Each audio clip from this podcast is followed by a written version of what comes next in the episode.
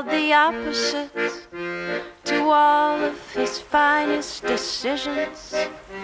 One storm, and the rush of it cracked the ship, and he felt himself sinking.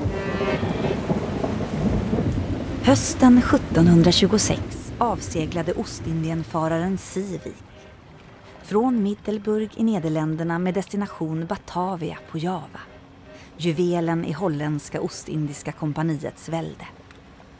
Ombord fanns tre svenskar och en äregirig men oerfaren kapten som på jakt efter en dyrbar last ombord på ett förlist fartyg lockades att segla alldeles för nära land. Sivik förliste och besättningen tog sig i land på en liten korallö med ont om färskvatten. Det är plotten i Katarina Engelman Sundbergs roman Kampen mot bränningarna. Den allra första beskrivningen av vad som sen blev en följd av böcker om mer eller mindre verklighetsbaserade skeenden under såväl medeltid som vikingatid. Följt av högst fiktionsartade bestsellers som Kaffe med rån om pensionärsgänget som stjäl från de rika och ger till de fattiga. Men det var havets mysterier som väckte berättarlusten. Ända sedan Katarina Ingelman Sundberg såg de första undervattensfilmerna med den legendariske dykpionjären Jacques Cousteau på 50-talet visste hon att det var där hon ville vara. Under ytan. På expedition. Genom att kombinera dykutbildning med arkeologi etnologi, historia och konsthistoria skapade Katarina sin egen marinarkeologiutbildning. När det kom ett telegram från Perth med en erbjudan om drömjobbet i en Cousteau-liknande värld blev hon själv en kvinnlig pionjär.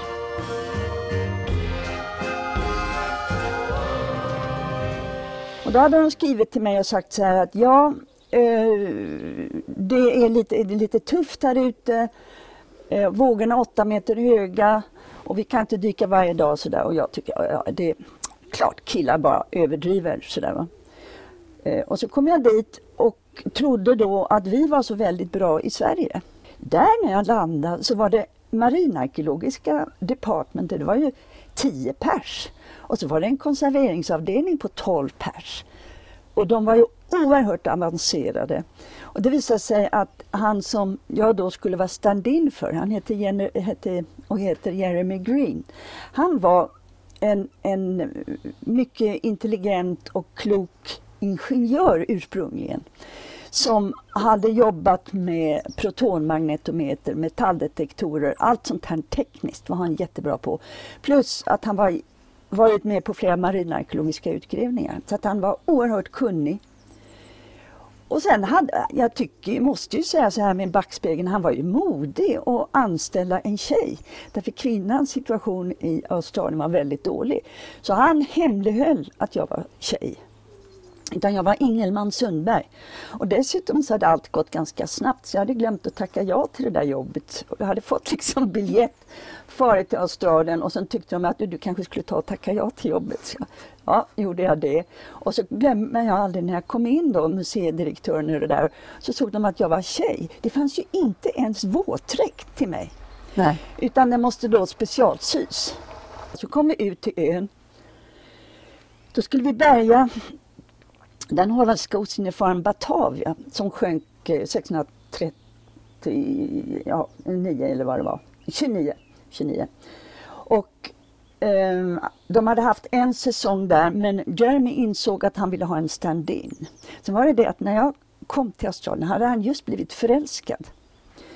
Vilket då betydde att um, vi kom ut till ön och det var en ö, då öde ö i Indiska oceanen 70 kilometer ut till havs. Det fanns några baracker där fiskare var. Och jag tror att det var två fiskare. Så att på det sättet var den, de var där säsongsvis. Som fiskestugor? Ja, ja just det, mm. säsongsvis. Och sen hade museet byggt upp, de hade två baracker. En för konservering och fotolabb och så var det en eh, för kök och eh, där vi bodde då, våra rum. Um, Du måste ju lärt dig oerhört mycket. Ja, det har jag haft användning av hela livet. Du. Och det är det som är så spännande. Alla de här yrkeskategorierna du kom nära.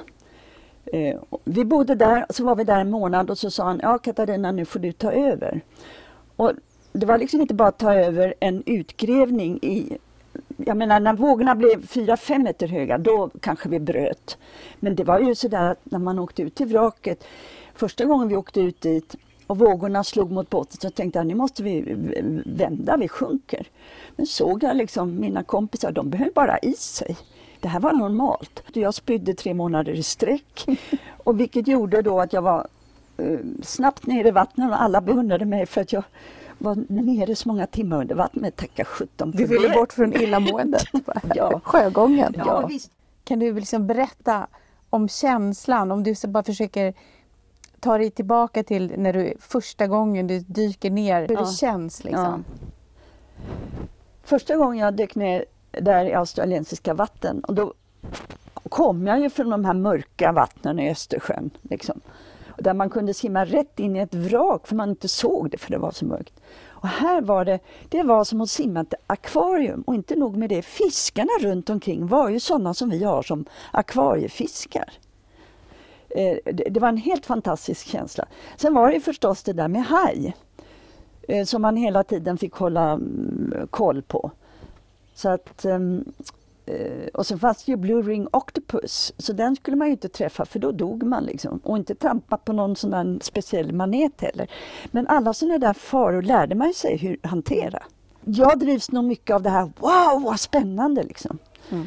Eh, sen är ju våra vrak mycket tuffare, så att eh, Kronan till exempel är ju eh, det häftigaste vraket jag dykt på med, med ehm, alla kanoner som låg på båten. Jag dök ju där 81 när man inte hade börjat lägga ut massa eh, fula måttband och sådana grejer utan det var ju en upplevelse att se alla kanoner och det låg ju tenntallrikar och sånt kvar på botten så det var ju häftigt. Det är det du menar häftigare, att de är mycket mer välbevarade? Och ja, liksom. precis. Mm. Medan det som var häftigt tycker jag var skönhetsupplevelserna nästan i Australien med alla akvariefiskarna, du simmade mitt ibland dem. Och började du hacka i korallen då kom ju fiskarna fram så du fick liksom putta undan dem med handen. De här havsabborrarna och vad det nu var för någonting. Och sen var det ju eh, när jag dök på Batavia Eh, och vi hade grävt fram delar av skeppet. Så låg hon ju där. Det var, eh, som ett valnötsskal, det låter ju så litet. Men det var ju som en, en halvskeppssida och en akter som låg där, det var ganska spännande. Eh, men eh, korallen då, du kunde jobba i korallen och plötsligt kom det fram ett Bartman-krus, helt. Det var ju en värld för sig. Och jag brukade ha, för att slippa ha kameran runt halsen när jag jobbade, så brukade jag stoppa in det i en grop i korallen. Och där på morgonen då så simmade man ju till jobbet. Man hoppade ner från båten och så simmade man och så sträckte man sig ut efter kameran. Mm. Och det gjorde jag lite sådär lojt ända tills jag upptäckte då att oj då, där var en murena. Jag kanske inte bara ska stoppa in handen. Och sen någon morgon var det en massa humrar där mm. och en annan morgon var det en haj. Så det, gick, det, var liksom, det var inte långtråkigt att ta sig till jobbet. Nej, det är inte riktigt det man möter i Östersjön. Nej, inte, Nej. inte på väg till jobbet Vad är det farligaste du har mött i Östersjön? I Östersjön? Det farligaste i Östersjön? Ja, eh, kanske var det... Det var väl inte jag som råkade ut för men vi dök på Vasa, regalskeppet Vasa. Och då fick min pardykare luftstopp och panik. Men vi hade ju rep emellan och han ville ju bara upp till ytan. Och det vet ju jag att då, då, då sprängs ju lungorna. Mm. Så då drog jag ner honom mm. och han uppåt och sen delade jag med av min luft till honom, du vet som han mm. har lärt sig. Och sen växellandades vi upp till ytan. Och det är klart, det hade ju kunnat gå dåligt. Jo, och sen en, nej men det var i Australien, jag fastnade i ett nät. Vilken panikkänsla. Det var obehagligt, det var det ju. Därför att det var en, jo, så var det en annan gång. Jag fastnade under ett korallblock. Därför att det kom en sån här väldigt Eh, stort vågsvall. Och då brukar man skjutsas iväg 50-100 eh, meter, ibland ännu mer. Och någon gång när jag jobbade där så ville inte jag skjutsas iväg utan jag höll i det här korallblocket. Så plötsligt satte sig korallblocket i rörelse och rullade över mina bägge händer. Ah. Och då satt ju jag fast. Och jag kunde inte signalera eftersom bägge händerna var fast. Då tänkte jag, ja det måste väl komma någon annan våg. Eh, men till slut kom en våg som var tillräckligt stor så att i baksuget då så la jag kraft och så rullade den tillbaka och så kvickt tog jag åt mig henne. Mm. Det är väl, nej men du, eh, det allra värsta var ju Norge. Mm. Jag fastnade i en mammutpump. Um, och då grävde vi på någonting, Eh, ett 1600-talsvrak på mellan 24 och 26 meters djup. Eh, och då hade de dagen innan killarna flyttat, alltså mammapumpen funkar ju så att man trycker ner tryckluft i en mindre slang som man sen för in i en större slang. Och så söker sig bubblorna upp till ytan och då blir det sug och då suger man upp slam och så och så frigör man fynd som man sen bärgar. Okej, okay. då hade grabbarna då utan att tala om det tyckte att det var för dåligt sug i, i mammutpumpen. Så istället för att kunna manövrera det här tryckluften bredvid dig i mynningen på mammutröret mm. så hade de sagt det sju meter upp. Okay. Och det blir en jäkla fart i pumpen. Så att när jag då skulle börja eh, vifta sand framför mammutpumpen så fastnade min hand i mammutpumpen. Och det var bara några minuter kvar på dykningen för det, var, det här var det sista vi skulle göra, vi var liksom på väg upp. Och jag satt fast där och bara kände hur grejer i handen liksom gick sönder. Och då viftade jag till min parakamrat eh, att stänga av luften stänga luften. Han stängde upp sju meter, stängde av luften. Men då hade det blivit vakuum. Och då hade jag tur att jag har en liten nätt kvinnohand. Och det gjorde att avståndet mellan tummen och pekfingret var sådant så att det sipprade in vatten där. Så efter ett tag så kom jag loss. Och sen går det då eh, och jag åker till Australien och sedan eh, något år eller två efteråt så har de expedition igen. De har inte åtgärdat pumpen. Dykledaren som jag sa till, vi pratade och diskuterade det och att var den skulle sitta. Sig. Han råkade ut för samma sak, fastnade med handen i, i pumpen. Kunde inte reglera det för det satt sju meter upp. Mm. Det var bara det att hans hand var tjockare än min och han oh. dog. Nej! Han dog. Och jag har ju liksom alltid tänkt, och jag gillar ju den killen. Varför i helvete gjorde du inte som jag sa?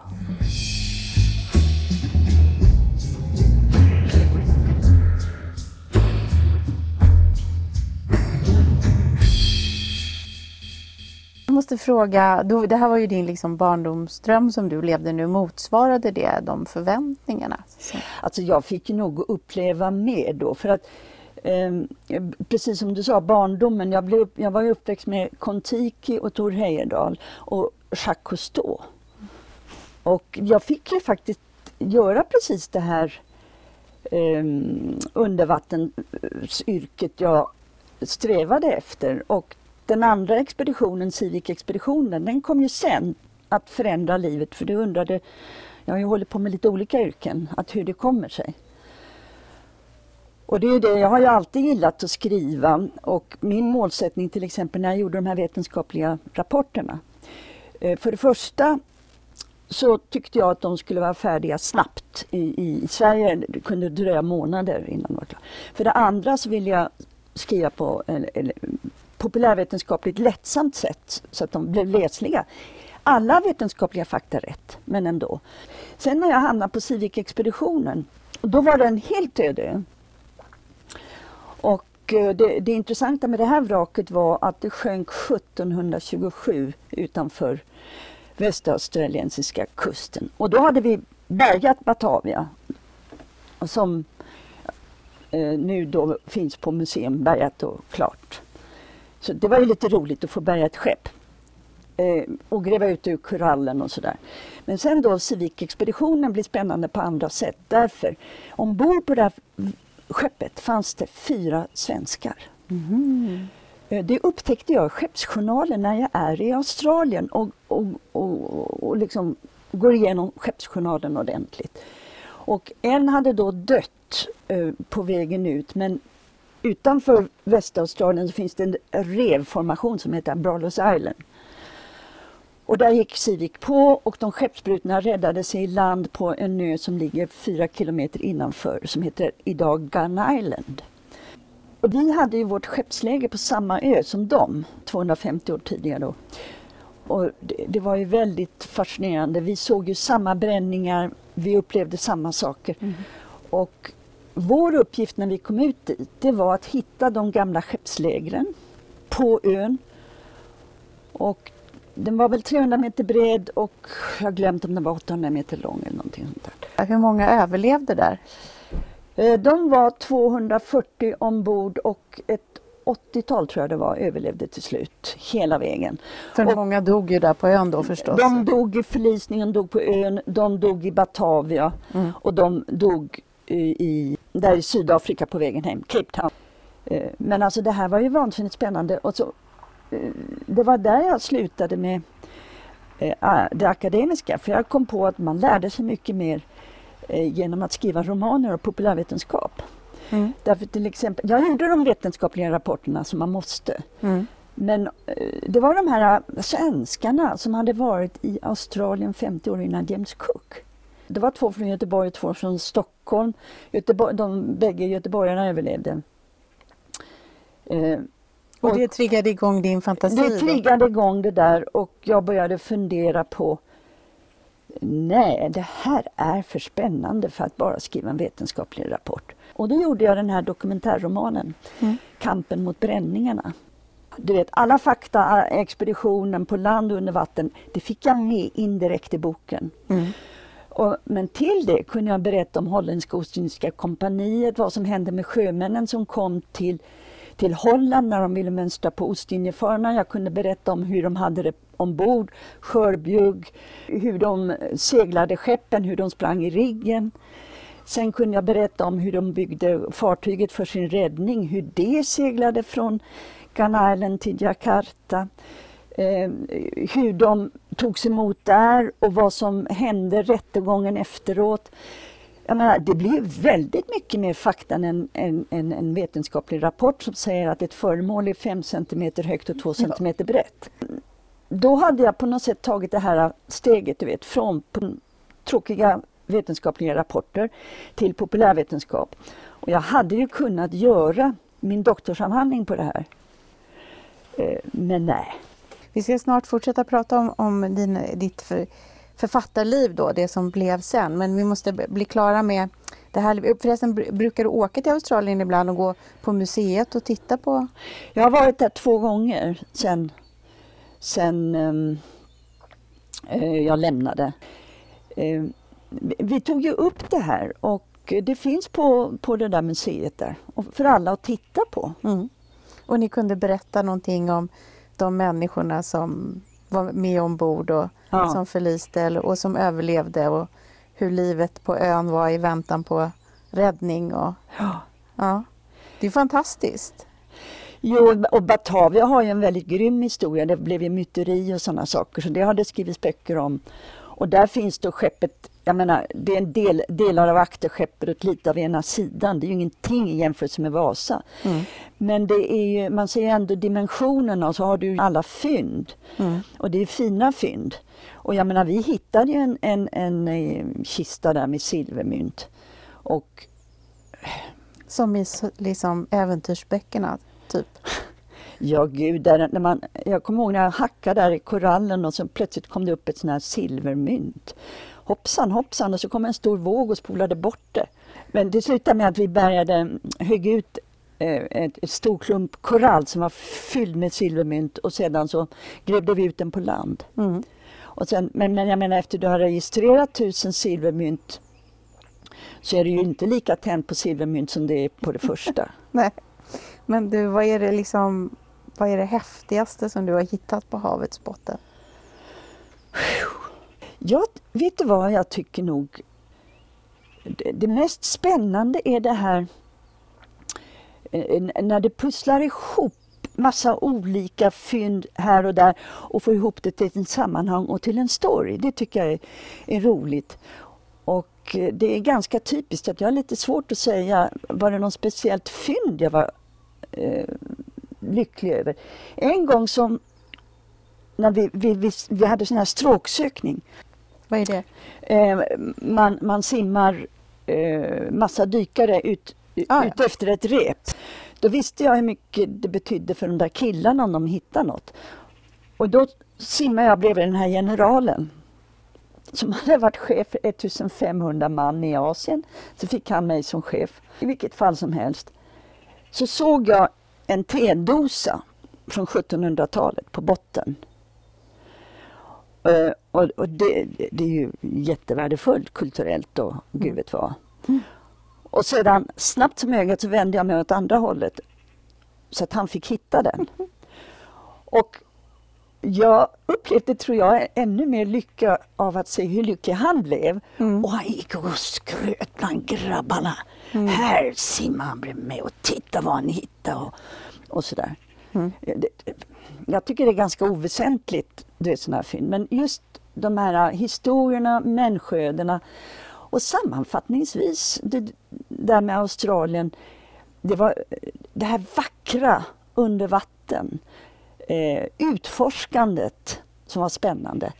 Mm. Och sen människorna, hur de förhöll sig till varandra. Jag ville ju att alla skulle vara glada. Mm. Och eh, eh, hur, hur man kommunicerade med varandra, vad som hände människor.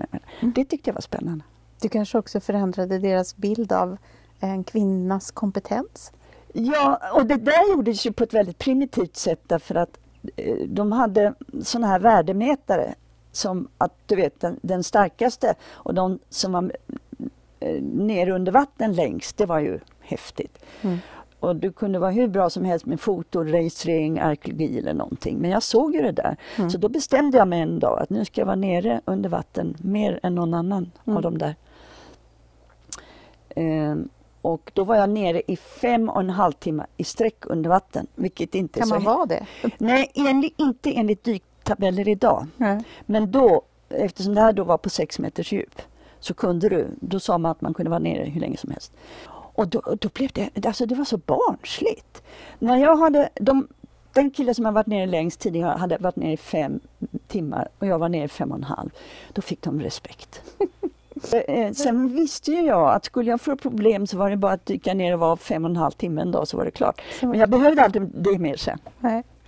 Du, jag tänker också att utrustningen måste varit lite mer primitiv på den tiden än vad den är idag. Du, där måste jag säga, jag tack vare Jeremy och tack vare att jag samarbetar med andra vetenskapliga discipliner så var vi i framkant. Mm. Och det här var ändå eh, 75, 76, 77, 78. Vi hade eh, metalldetektorer. Jag hade på jag ville ha det absolut allra senaste som fanns i teknikväg.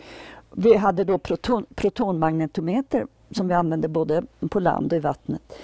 Jag engagerade försvaret. Jag engagerade eh, de främsta lantmätarna som fanns, så vi mätte in med laser. Tänk dig det, på mm. 1978. Mm. Och det där var lite roligt. Vi hittade såna här udda, udda, udda information, men de här mössen på ön, de fanns ingen annanstans i Australien. De måste ha kommit från Civikvraket. Mm. Och eh, de här källorna som fanns på ön kunde vi se vilka som var drickbara och vilka som inte var drickbara. Det massa sån här information fick man ju då. Som mm, alltså multidisciplinärt ja, team helt enkelt. Ja. Så att jag ville säga att det tog faktiskt, tycker jag då, fast det kan låta lite störst, men det tog ända till 25-30 år innan man var i kapp rent tekniskt i, mm. i, i Sverige. Mm. Och det vet jag på grund av att jag som journalist då bevakade marinarkeologiska utgrävningar. Men idag tycker jag det är så trevligt, de som jobbar med marinarkeologi nu, de har ju tagit fram marinarkeologin i Sverige i, i spjutspetsen och de gör härligt jobb och, och fantastiska 3D, mm, tredimensionella modeller av olika vrak. Jag behöver inte dyka längre, jag kan sitta och titta på vad de har gjort. Mm. När dök du senast? Ja, jag fridyker ju varje dag på sommaren. Liksom. Du gör det? Ja, ja, ja. Och det här med att dyka är ju bra för det, jag går ju från skrivstygen till vattnet och hoppar i. Och har jag då tagit ett dopp, då har hjärnan klarnat. Så jag kan jobba två timmar till och sen när den håller på att degar ihop går jag tillbaka till vattnet, hoppar i och sen kan jag jobba två timmar till. Det är fantastiskt, jag undrar vad som händer i hjärnan. Det verkar som en massa slaggprodukter drar iväg. Liksom. Vad ska du göra här nästa förutom det? Eh, jag håller ju på med, eh, med eh, nya böcker. Jag ska skriva den femte och sista boken i Pensionärsligan. Du Katarina, hur ska vi sluta det här samtalet tycker du? Ja, hoppa i vattnet! det låter bra. Tack så hemskt mycket. Det var så fint att få sitta här med dig i solen på din veranda med utsikt över havet. Tack själv!